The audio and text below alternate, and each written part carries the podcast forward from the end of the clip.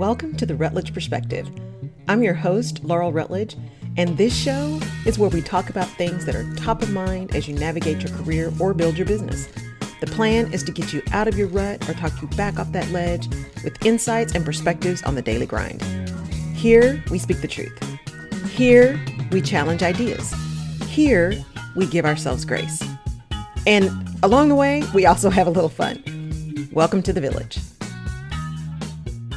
Welcome to this week's episode of the Rutledge Perspective. It is New Year's Eve Eve of 2020. Got on a little bling for you guys uh, for this New Year's Eve Eve. And just wanted to pop in and say a few things as we move into 2021.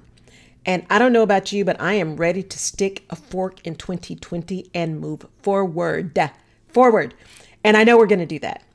So, we've been spending this last month reflecting and celebrating. And especially as we get ready to move into 2021, I want to focus on the celebration today in this last episode of 2020. We made it. We made it. That's the first piece of celebration. We are here and we made it. We learned so much through 2020, so much that we can tap into as we move into who we want to be and where we want to be in 2021. Our strength, our resilience, our voices that have been silent for so long and are no longer silent, our critical thinking. We still got a lot of work to do in that area, guys, as a society, but we really saw people critically thinking more. We saw people not so quick to just believe everything that somebody said, but to do some research. We saw people willing to stand up and use their voice to speak out on things that were important to them. We saw people helping other people. We saw communities rising. We saw, even in the midst of great devastation, because this hurricane season this year was out of control. Even in the midst of that great devastation, we saw people coming together to support each other. And that we need to celebrate because that's the human spirit.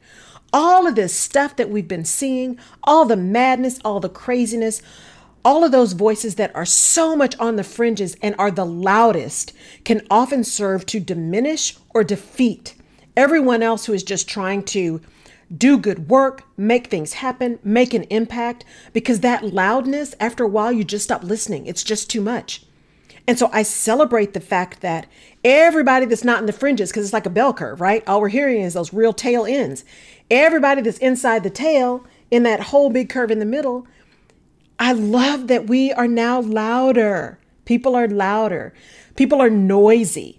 And that noise is what creates innovation. That noise is what moves people forward. That noise is what creates innovation and what supports compassion. And I celebrate the fact that we are seeing more and more of that. And I keep hope in those who are really, really adamant about listening and understanding, about active listening. And when you actively listen, you're listening to understand, not to respond. About being compassionate, about having an opinion, yes, but at least understanding the perspective of someone else so that there's potentially a way to collaborate. About not saying that everything is a win lose situation, but there really is an opportunity for everyone to move forward in some manner that it's okay to not get everything you want if it means that everyone gets something. And no, I'm not talking socialism, and no, I'm not talking fascism, and all those other words that we saw thrown around in 2020, with quite frankly, the majority of people not even understanding what those words really meant, much less having actually experienced true socialism, true communism, true fascism. Most of us in the United States have been very sheltered. Many, many people have not even been outside the US, but we are really quick to throw those words around. And so I celebrate the fact that people are calling us on the carpet about that. Now, not so much the call out culture when we're just trying to shame people just for shame's sake, but no longer sitting silent to those things that we just know are insane. They're just not okay and they're not acceptable. And being able to speak out on those in a way that is intelligent and in a way that offers an alternative. So I celebrate the fact that we made it through 2020. I also celebrate the lives that we may have lost in 2020 because many of us lost many. and not just the public figures. Although it is devastating to have lost Ruth Bader Ginsburg and John Lewis, uh, people who made real impacts on society, who said that women should be in every room where decisions are made, that we should be making good and necessary trouble, that we lost loved ones and not only lost them, but lost them in ways where we couldn't even be with them at the end of their lives. Those things were devastating. And as a woman of faith, I celebrate the fact that they had lives and that they were in our lives. And now we have all of these guardian angels that are sitting on our shoulders who are telling us to be safe and to do the right thing and to stand up and to speak out and to move forward, who are sitting and protecting us and sitting and supporting us. And those little noises in our ear, little voices in our ear telling us to keep pushing forward. I celebrate the fact that we had them.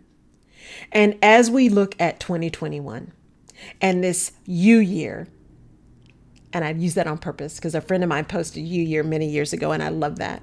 As we celebrate going to this U year, I encourage you to put your mask on first. How are you going to ensure that you are rested and rejuvenated and excited and energetic going into 2021? How are you going to focus on your plans? Make a plan and then execute. And not that things don't happen, but if you have a plan, at least you have something upon which to be flexible. How are you going to serve bigger and better? How are you going to continue to show up?